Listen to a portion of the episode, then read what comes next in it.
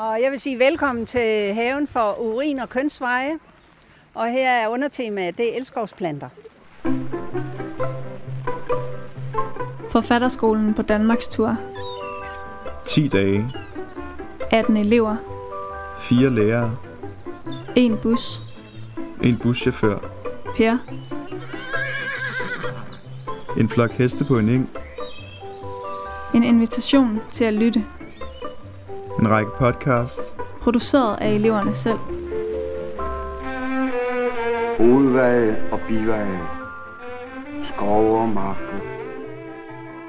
I det her afsnit har Otto Sejer taget båndoptageren med til medicinhaverne i Tranekær, hvor Gitte Dalsgaard viser rundt.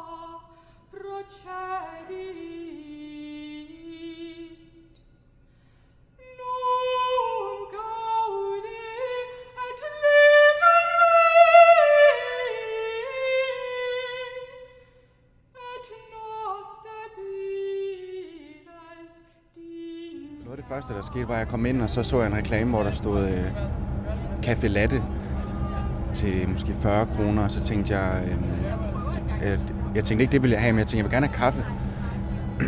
og så, så gik jeg op og bestilte kaffe, eller købte to, to meget store øh, spande med kaffe. Øh, og så havde jeg en rigtig fin udveksling med, med bartenderen om, om havremælk, som hun havde. Øhm, og hun var enormt glad for, at hun havde det, fordi så kunne jeg få det. Og jeg var enormt glad for, at, at hun havde det, så jeg kunne få det. Så havde vi en lang, lang udveksling, hvor vi ligesom bare blev ved med at gentage... Øh, øh, ja, det har vi, sagde hun. Øh, det skal du have. Der sagde jeg, Nå, det er jeg vildt glad for, hvor er du sød, at du, at du har det. Så sagde hun, jamen det skal du have, fordi vi har det. Så sagde jeg, det er jo virkelig, det er virkelig sødt, og det er jeg virkelig glad for. Så sagde hun, jamen du skal jo have det, når vi har det. Så sagde jeg, det er jeg vildt glad for, at jeg har det, så kan, er det virkelig sødt af dig. Så sagde jeg, vi har det, skal du have det nu. Og sådan blev vi ved rigtig længe, og det var virkelig rart. Og så, der så snakkede jeg med Eva. Jeg sad ude på dækket og snakkede med Eva. Det var rigtig hyggeligt. Og drak kaffe. Ja, Så du er veloplagt til Langeland. helt vildt. Jeg fik mig også en lille lur inden færgen, og så en lille, lille lur, og så en, en halv liter kaffe, så, så føler jeg mig enormt øh, ja, veloplagt og, og engageret i at, at være her. Ja. Og hvad har du nogle forventninger til, medicinhaverne i Tranekær. Hvad, hvad tænker du, hvordan bliver det? Jeg er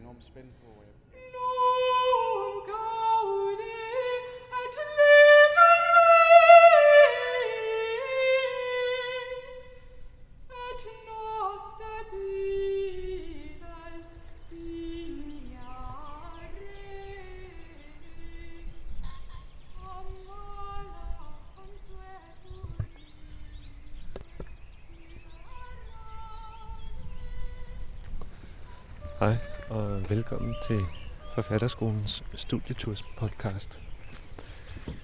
Jeg hedder Otto Sejer, og i dag er vi i Tranekær, hvor vi skal besøge medicinhaverne og møde Gitte Dalskov, der har sagt ja til at vise mig rundt og introducere os alle sammen til haverne.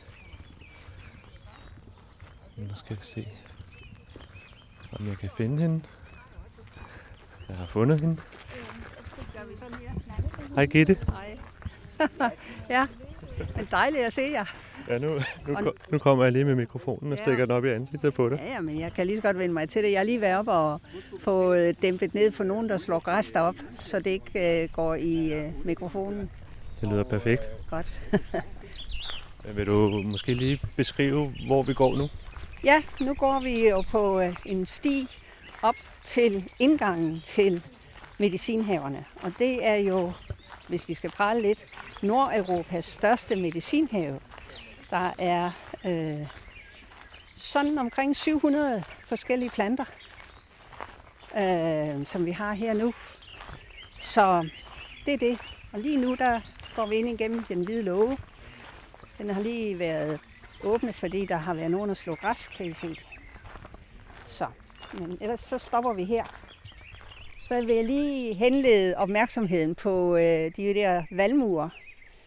Hvorfor har vi det? Det har vi, fordi øh, det der bed, det er, det er til minde om øh, de spanske lejesoldater, som Napoleon havde taget med. Og det er vi begyndt, der er vi i begyndelsen af 1800-tallet. Øhm, de hører så, at hjemme i Spanien, der er der noget politisk i gang dernede, og øhm, de vil hjem, og så bliver de midlertidigt øh, øh, anbragt her og venter på, at nogle engelske skibe skal komme og øh, fragte dem derned. Napoleon og var jo ikke gode venner med englænderne, men englænderne ville jo gerne drille Napoleon ved at tage han, nogle af hans soldater. Jeg tror, det var omkring 6.000 soldater, der var her. Jeg er selv efterkommer af en af dem. Han var med til at brænde øh, Koldinghus af. men øh, de var nogle flotte fyre. De var jo i øh, uniformer og brune øjne og spændende for pigerne herovre. Og blandt andet var der nede den retning der, Botofte, der var der en pige, der var blevet kæreste med en af soldaterne. Og det ville de unge mænd her omkring ikke finde sig i. Så de lå på lur efter ham på et tidspunkt, og så sprang de frem og slog ham ihjel med hans eget svær, eller sabel var det måske. Og øh, derefter så begravede de ham over i parken, og Langlænder dengang kaldte øh, de røde valmuer for øh, spanske bloddråber. Det er sådan en lille historie, den har ikke noget med medicin at gøre, men vi synes, da han ligger så nær på, så skulle den historie lige bringes på banen her. Ja, er vi her nu? Ja. Så vil jeg starte ligesom jeg plejer. Jeg hedder Gitte Dalskov, og jeg er en af de frivillige. Vi er øh, 55 frivillige, der er plus 60 år, øh, og øh, den ældste er lige blevet 95. Så det er sundt at arbejde her, kan I se. Og øh, så kan vi ligesom bestemme lidt mere, når vi er frivillige, så behøver vi ikke møde hver gang. Men dem, der kan, kommer om tirsdagen og øh, arbejder i haven på forskellige vis. Og ellers så kan vi komme i løbet af ugen. Jeg er den eneste, der bor i selve Tranekær. Øh, resten bor øh, forskellige steder på Langeland og på Sydfyn. Der er en, der kommer helt over fra Assens, det er over på Vestfyn. Og øh, hvordan startede det her? Ja, det startede på den måde, at øh, i begyndelsen af 2000'erne, der var der nogle øh, landmænd, der gik sammen og øh, snakkede om, at det kunne da være, at man kunne finde nogle alternative afgrøder her og dyrker på Langeland, fordi vi har meget kystklima. Der er her, hvor jeg står her, cirka 2,5 km direkte ud til havet den vej, og cirka også det samme til den anden side. Så vi har meget kystklima, modsat visse steder på Sjælland og i Jylland, hvor vinterne bliver ret kolde. Og så startede de op her langs et hegn og lavede nogle bede med forskellige afgrøder, som de kunne tænke sig at prøve. Og øhm, vi nu op omkring 2008, ni stykker, så er der nogen, der bliver øh, så interesseret i det der med at finde spændende planter, så de siger, skal vi ikke lave en medicinhave? Og den medicinhave, den skulle være til at bringe viden og læring og, og noget historisk, noget kulturhistorisk om planter. Og det blev de meget enige om, at det var en rigtig god idé, og i 2010, der indviger man den første have. Så. Men nu synes jeg, at vi skal gå op i have 1. Ja, vi går op ad stien her.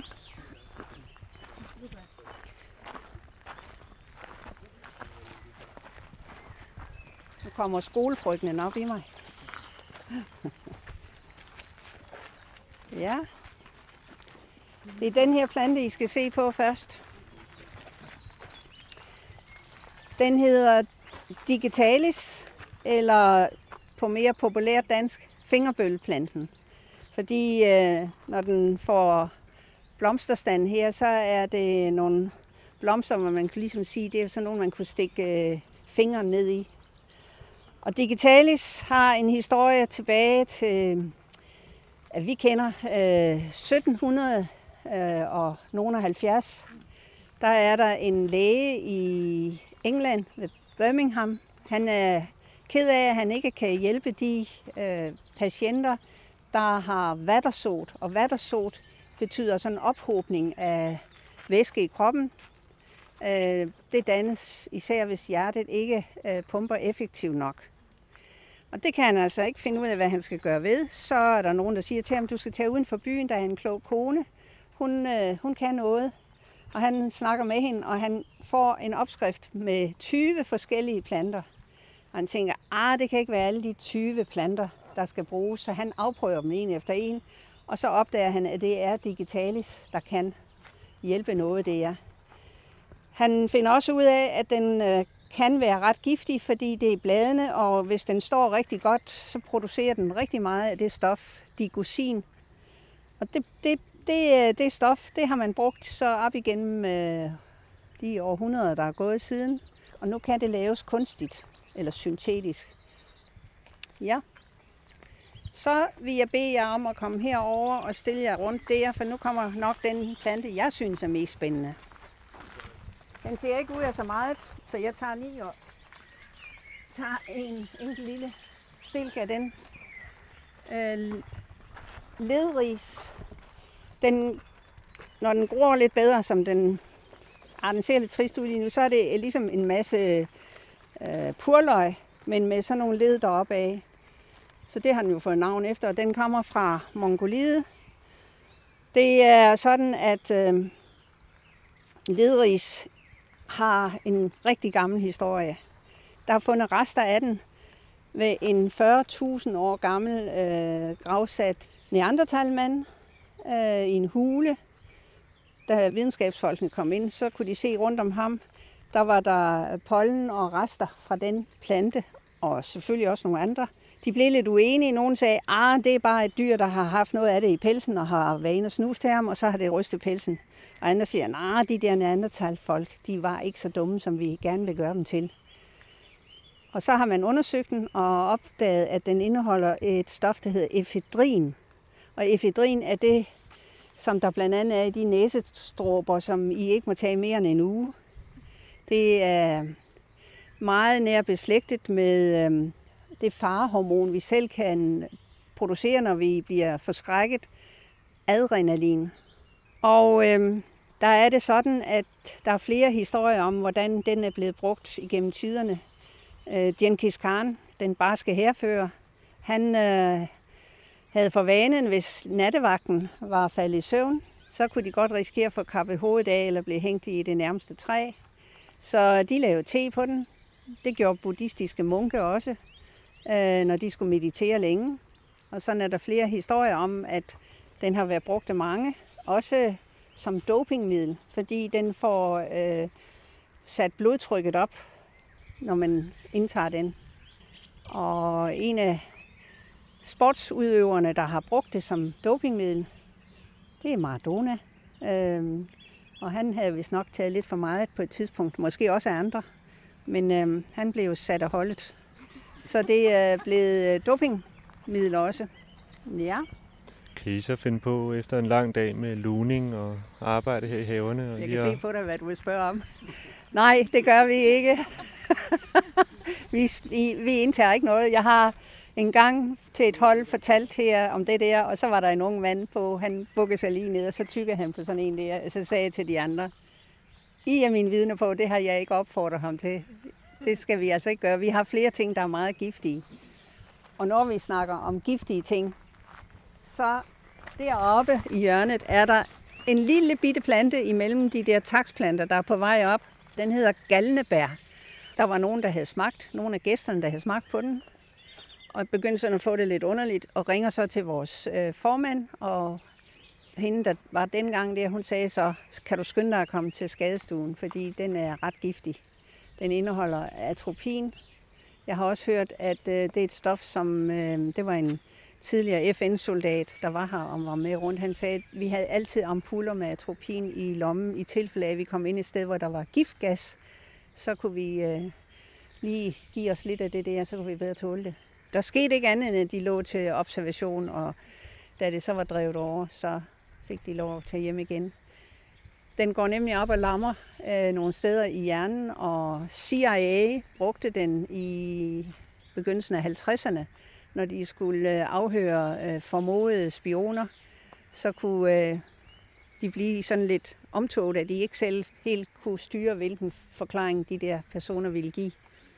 Så um, den er ikke helt ufarlig. Jeg gør det om en måneds tid.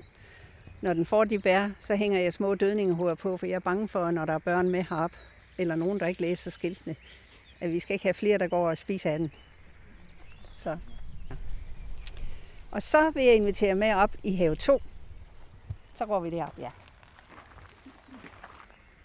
Og Hvad er det, der bliver plantet her mellem haverne?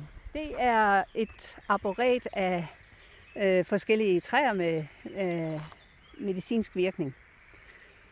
Og øh, Det ligner næsten frugttræer, nogle af dem. jamen det er, ja, der skal du lige lidt længere op. Øh, Der kommer vi forbi en, øh, en stor afdeling med, med frugttræer, med æbletræer.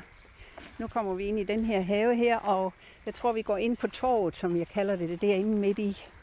Så der har jeg flere planter i det område, jeg lige vil fortælle om. Ja. Og jeg vil sige velkommen til haven for urin og kønsveje. Og her er undertemaet, det er elskovsplanter. Jeg vil starte med en krydderplante, som sikkert mange af jer måske bruger på et eller andet tidspunkt. Det er timian.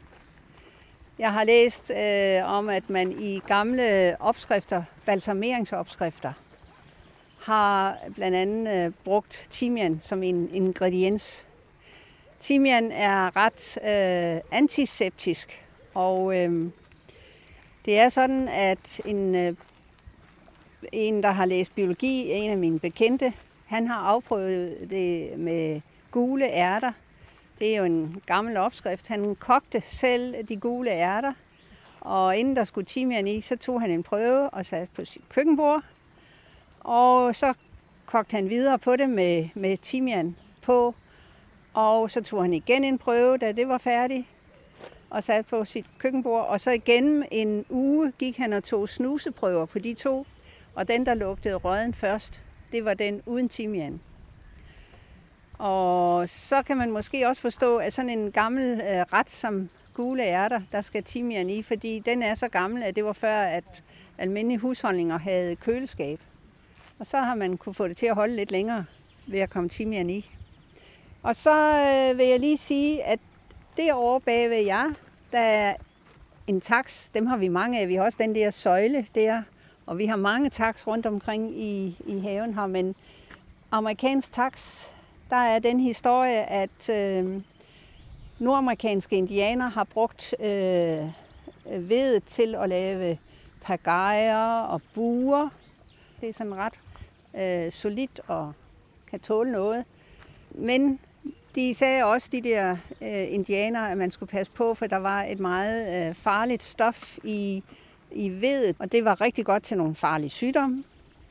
Så i 1962, der er der så nogle folk, der begynder at vil undersøge det nærmere. De øh, skralder bark af og øh, udvinder øh, noget derfra, noget stof, og det drypper de ned i nogle kolber med kræftceller, og kræftcellerne dør. Og så arbejder man videre på det, og i, jeg tror det var i 1980'erne, jeg har læst, at øh, der er der nogen, der stiller sig til rådighed og afprøver det. Og der var vist også nogle, der var mus med kræft, som man kunne kurere. Og man bliver klar over, at her er noget medicin, der kan bruges til, til kræft. Og i 1995, så sender man øh, et kemostof på markedet, som er specielt godt til lungekræft, brystkræft og øh, æggestokkræft eller underlivskræft ved kvinder. Og øh, det, er, det er det, man nu kan bruge til de, de steder at, at få kræft. Og en tidligere kollega, jeg havde, hun fik brystkræft, og da jeg havde hende gang med rundt her i haverne og fortalte om den, så sagde hun, jeg fik også øh, noget, der hed taxoterra. Så det er garanteret også noget med baggrund i, at man har forsket på øh, taxplanternes giftige stof der. Men så vil jeg invitere med ind i øh, Elskovshaven. Det er herinde bagved. Vi går bare lige over den bro her, hvor det rister så fint. Den skal I senere få forklaring på, det vandløb her. Og her er den der plante, hvor der er sådan nogle fine dugdråber eller regndråber på bladene. Det er den, jeg vil fortælle om nu. Den hedder bispehue, og øh, går vi 2000 år tilbage, så var der en kinesisk gedehyrde, der gik igennem en beplantning med den, og havde opdaget, at når gedebukkene spiste af de blade, så øh, sprang de på hundgederne. Det fandt man jo så ud af i Kina, at den kunne bruges til elskovsmedicin. Og senere har man fundet ud af, at den har nogle viagra stoffer i sig. Og da vi plantede de første planter ud her i medicinhavene, der blev de stjålet nogle af dem fra os. Så vi må håbe, de har læst lidt mere på lektien, end bare lige at tage den og måske tyk på bladene, fordi øh, den har nogle bivirkninger, der gør, at man får kraft i hjertebanken og ikke kan falde i søvn. Men som der står i min manual, det er måske heller ikke så vigtigt at kunne det. Men øh, det er den. Øhm, her er der lige plantet øh, noget øh, pigæble ud, og den er jo øh, en, øh, ja, hvad skal vi sige, den, den indeholder mm, stoffer, som er ret narkotiske. Der er den historie blandt andet på dem, at unge piger var jo i fare for at blive bortgiftet til nogle gamle mænd, som deres fædre gerne ville have en fin alliance med. Og de var jo ikke altid interesserede, de der unge piger, i det. Så for at kunne styre dem, så tog man frøene fra pigæble og knuste og kom ned i noget rødvin. Og så, som der stod, så blev de mere medgørlige fra, fra de der frø der. Ja, så skal vi videre op her. Og der er simpelthen et vandløb, der går igennem hele haven. Ja, og det møder vi begyndelsen til op i have 5. Og der vil jeg så fortælle lidt af det, men ja, mange nyder den der lyd der. Er det med til at, at visualisere det her med urin og kønsveje? Ja, det er nok derfor, at den er kommet den her vej. Det var en god forklaring. Så kommer vi ind i øh, næste have, have 3. Fordøjelse, stofskifte og ernæring, kan I se, der står. Og så skal I have en smagsprøve. Er det ikke noget giftigt, vel? Nej. Og jeg plejer selv at spise med, så I kan se, at jeg tør godt. Her skal I lige blive her. Er der nogen, der kender stevia-planten? Honningurt eller sødeurt. Hvis I nu tog øh, et lille nip af et blad, og så smager på det. Og nu går jeg, for I kan se, jeg er ikke bange for den. Den er ikke giftig. Skal du ikke smage? Jo, det tror jeg. Øhm, den skulle være 300 gange sødere end sukker. I hvert fald, hvis man laver det syntetiske stof. Det øh, var sådan, at da jeg var ung, der var der mange, der puttede et øh, kunstigt sødemiddel i kaffen. Og øh, steviosid er der nogle danske forskere, der har lavet. Og øh, det øh, kan man bruge til at søde meget. Jeg har prøvet at søde øh, rabarberkompot. Den er rigtig, rigtig syrlig. Men øh, mit barnebarn kan ikke lide den, når jeg laver det, fordi han synes, der er for meget lakridsagtig eller anis-smag på det her. Og det kan han så smage, selvom jeg blander op med sukker. Men Det er smager sådan- lidt af sådan en light sodavand. Ja, det gør den, og det kan være, at der er noget af det i. Øhm, og den er rigtig sund for dem, der har diabetes. Det øh, kan være med at regulere på mængden af insulin. Så, så på den måde skulle den være ret sund. Men altså, der er den her bismag der, ud over det søde. Ja. Ellers så vil jeg lige tage jer med. Ja, deroppe, hvor der står en af jer nu, der er en tissel. Den skal vi lige hen og se en gang. Dem, der kan komme i nærheden af den. Mm-hmm. Det er Marietislen. Og jeg kan godt blive her, for jeg kan historien uden af, men I skal lige hen til den der. Den kan blive to meter høj, for ligesom øh, en, en tisselblomst en, en øh, stor artiskokblomst på. Og øh, når den så er færdig med at blomstre, så øh, får man nogle frø med en meget mørk, øh, næsten sort øh, frøskal på. Og den øh, frøskal indeholder et stof, som er rigtig godt for leversygdomme og leverproblemer. Blandt andet, øh, hvis man har fået skrumpelever, fordi man har drukket for meget alkohol øh, eller andet, øh, der har skadet leveren. Det kan også være en kræftsygdom eller noget andet. Jeg skal lige sige, hvis man skal have hjælp af den, så skal man altså stoppe med at, at drikke mere alkohol. Men den kan genopbygge øh, de øh, ødelagte celler i leveren. Øh, legenden siger, at øh, bladene ser sådan ud, fordi dronning, eller Jomfru Maria sad og øh, ammede det lille Jesusbarn ved siden af en tissel, og der taber hun noget brystmælk. Og det er det, at der aftegnes i øh, de der bladnerver der, det hvide. Så det kan man kende den på. Og så skal vi lige videre heroppe af. Ja, så står vi foran et bed, som endnu er meget lidt udviklet. Det er øh, gamle danske grøntsager. Vi har fået frø fra et sted oppe i Skåne, Alnarp. Der er Nordisk Genbank, og øh, der er nogle gulerødder og noget, øh, hvad hedder den, grønkål, og der er nok noget selleri og sådan noget på vej op. Og de, øh, de gamle danske øh, havegrøntsager indeholdt meget mere af sådan et bitterstof, man kalder metabolitter. Det, øh, det, det passer ikke rigtigt med nutidens smag. Man vil have søde gulerødder, man vil have noget grønkål, der ikke er så bittert, og noget selleri, der ikke er så stærkt og sådan noget.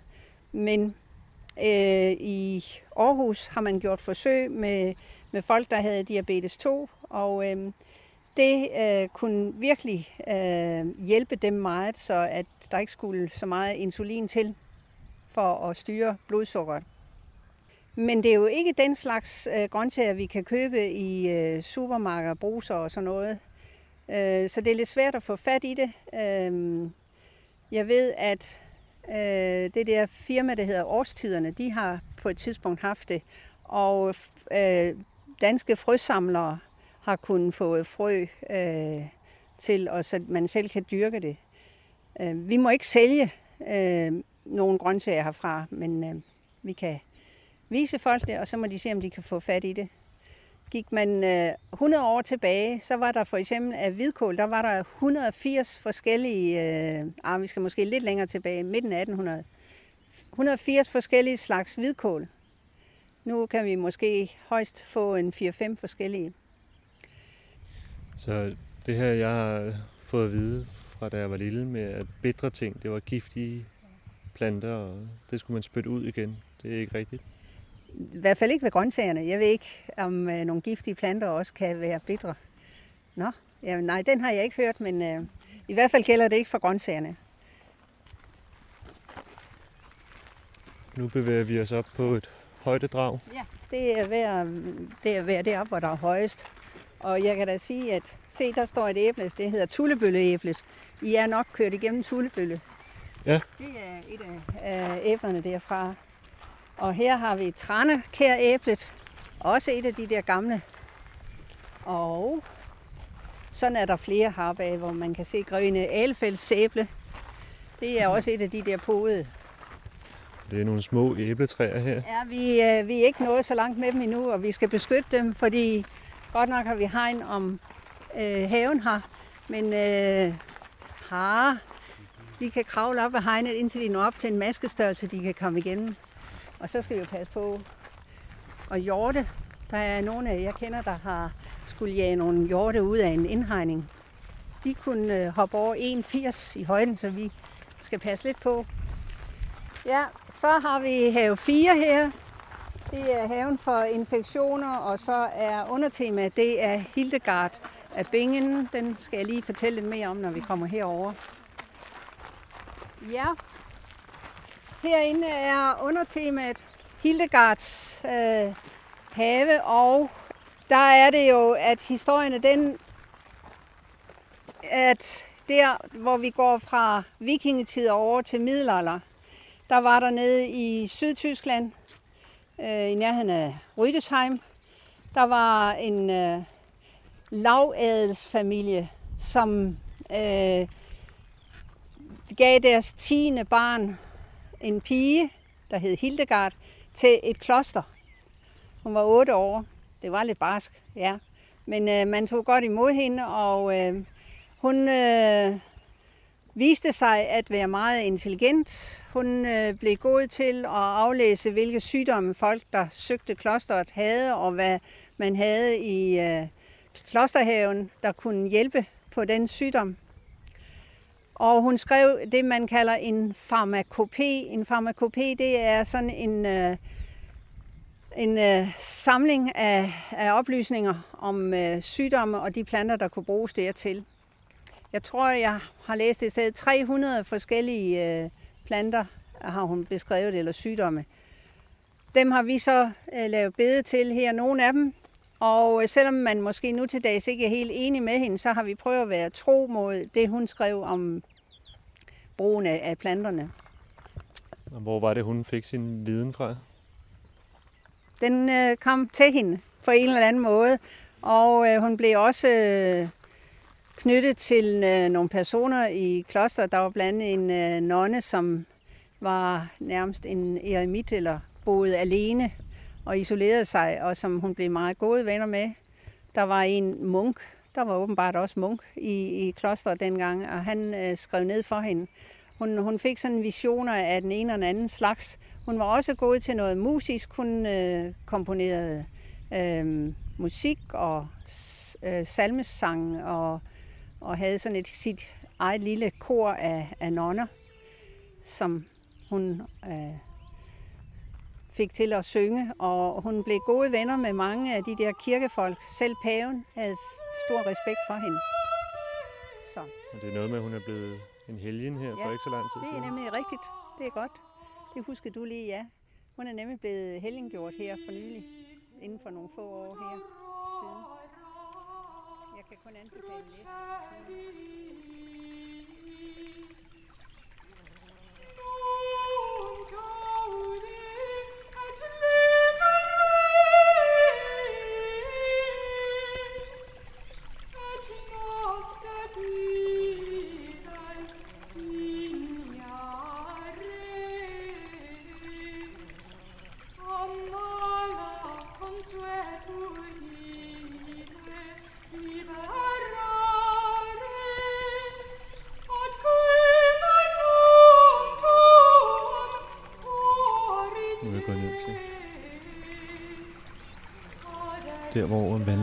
Ender, og det ser ud til at være en lille anlagt dam, hvor der står en gammel vissen dunhammer. Og ved siden af mig, der har det ser ud til, at det er deres kompostbunke. Og ellers så er der bare brænde ender, så langt øjet rækker. Og en lille låge ind til dammen, som er låst. Hvorefter der er plantet vintergrøn, som er i blomst med små lilla fembladet blomster. Og jeg ved ikke rigtig, hvad jeg leder efter. De andre, de er gået. Øh, jeg tænker, de er gået tilbage til bussen.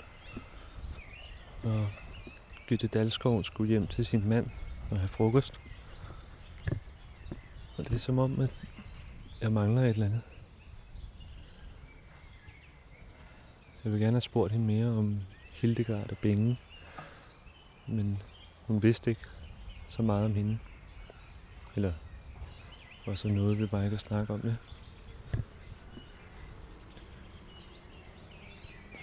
Og før jeg læste lidt om stedet, der troede jeg, at haverne måske var en, en eller anden gammel klosterhave. Fuld af traditioner og alt muligt, der var blevet holdt ved lige og på en eller anden måde havde overlevet gennem flere hundrede år.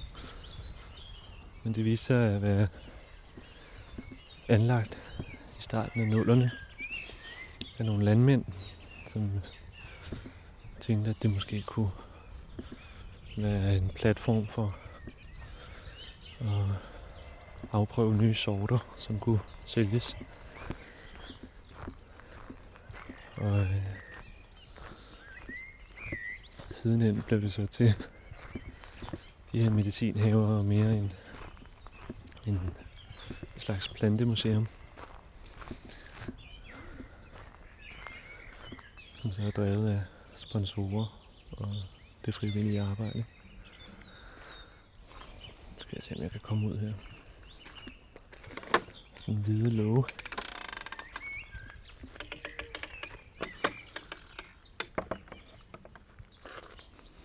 Hunde skal være i snor. Nu kan jeg se de andre spredt rundt omkring.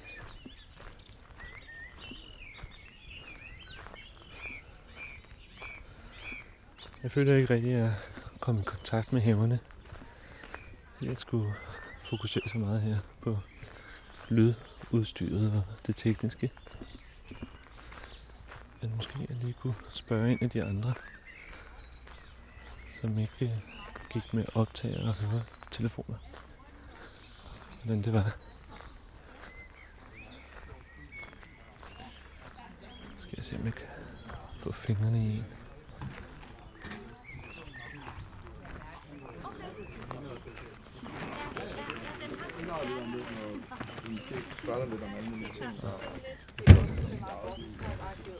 Lone, hun ved ikke. Jeg skal lige finde en, der kan jeg snakke med. Må jeg snakke med dig, Isha? Bare lige kort. Ja. Jamen, det er fordi, jeg, jeg føler ikke, at jeg rigtig kom i kontakt med haverne overhovedet. Fordi jeg skulle øh, øh, fokusere så meget på teknisk lydudstyr og sådan noget. Ja. Så jeg vil egentlig bare høre, hvordan, hvordan virkede haverne? Jeg synes, det havde en ret voldsom indvirkning. Ja, øhm, jeg føler mig helt svævende. På en god måde? Ja, det er la- lang tid siden, jeg har duftet så meget. Og har luftet mine lunger på den sådan måde. Fået luft i lungerne. Øhm, så har vi her en bregne, som man skal holde i hånden, for at kunne huske igen. Og den holder også djævlen væk. Og den her skal man have ved hjertet. Og det har jeg. Og hvad er det for en plante? Det ved jeg ikke. Men den, øh, den ligner ikke bregnen. Nej, den anden. Det er en, et stort blad, og så har vi også en, en syrengren blomster.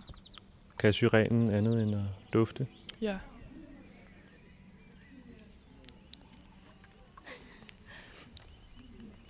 Den kan noget, der ikke kan beskrives. Fuldstændig.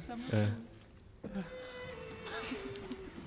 Men øhm, det har simpelthen været forunderligt. Og vi vil gerne, vi glæder os meget til at flytte til Langeland og være frivillige her. Ja, om 40 år. Nu er vi lige uh, vi kommet over er færdige på 60, skolen ikke? nu, så Ja, nå ja. Så bliver Gitte glad. Hun øh, opfordrer alle til at flytte herned. ja. Vi glæder os. kære Gitte. Det kan hun glæde sig til. Så. Tak for det. Det var så.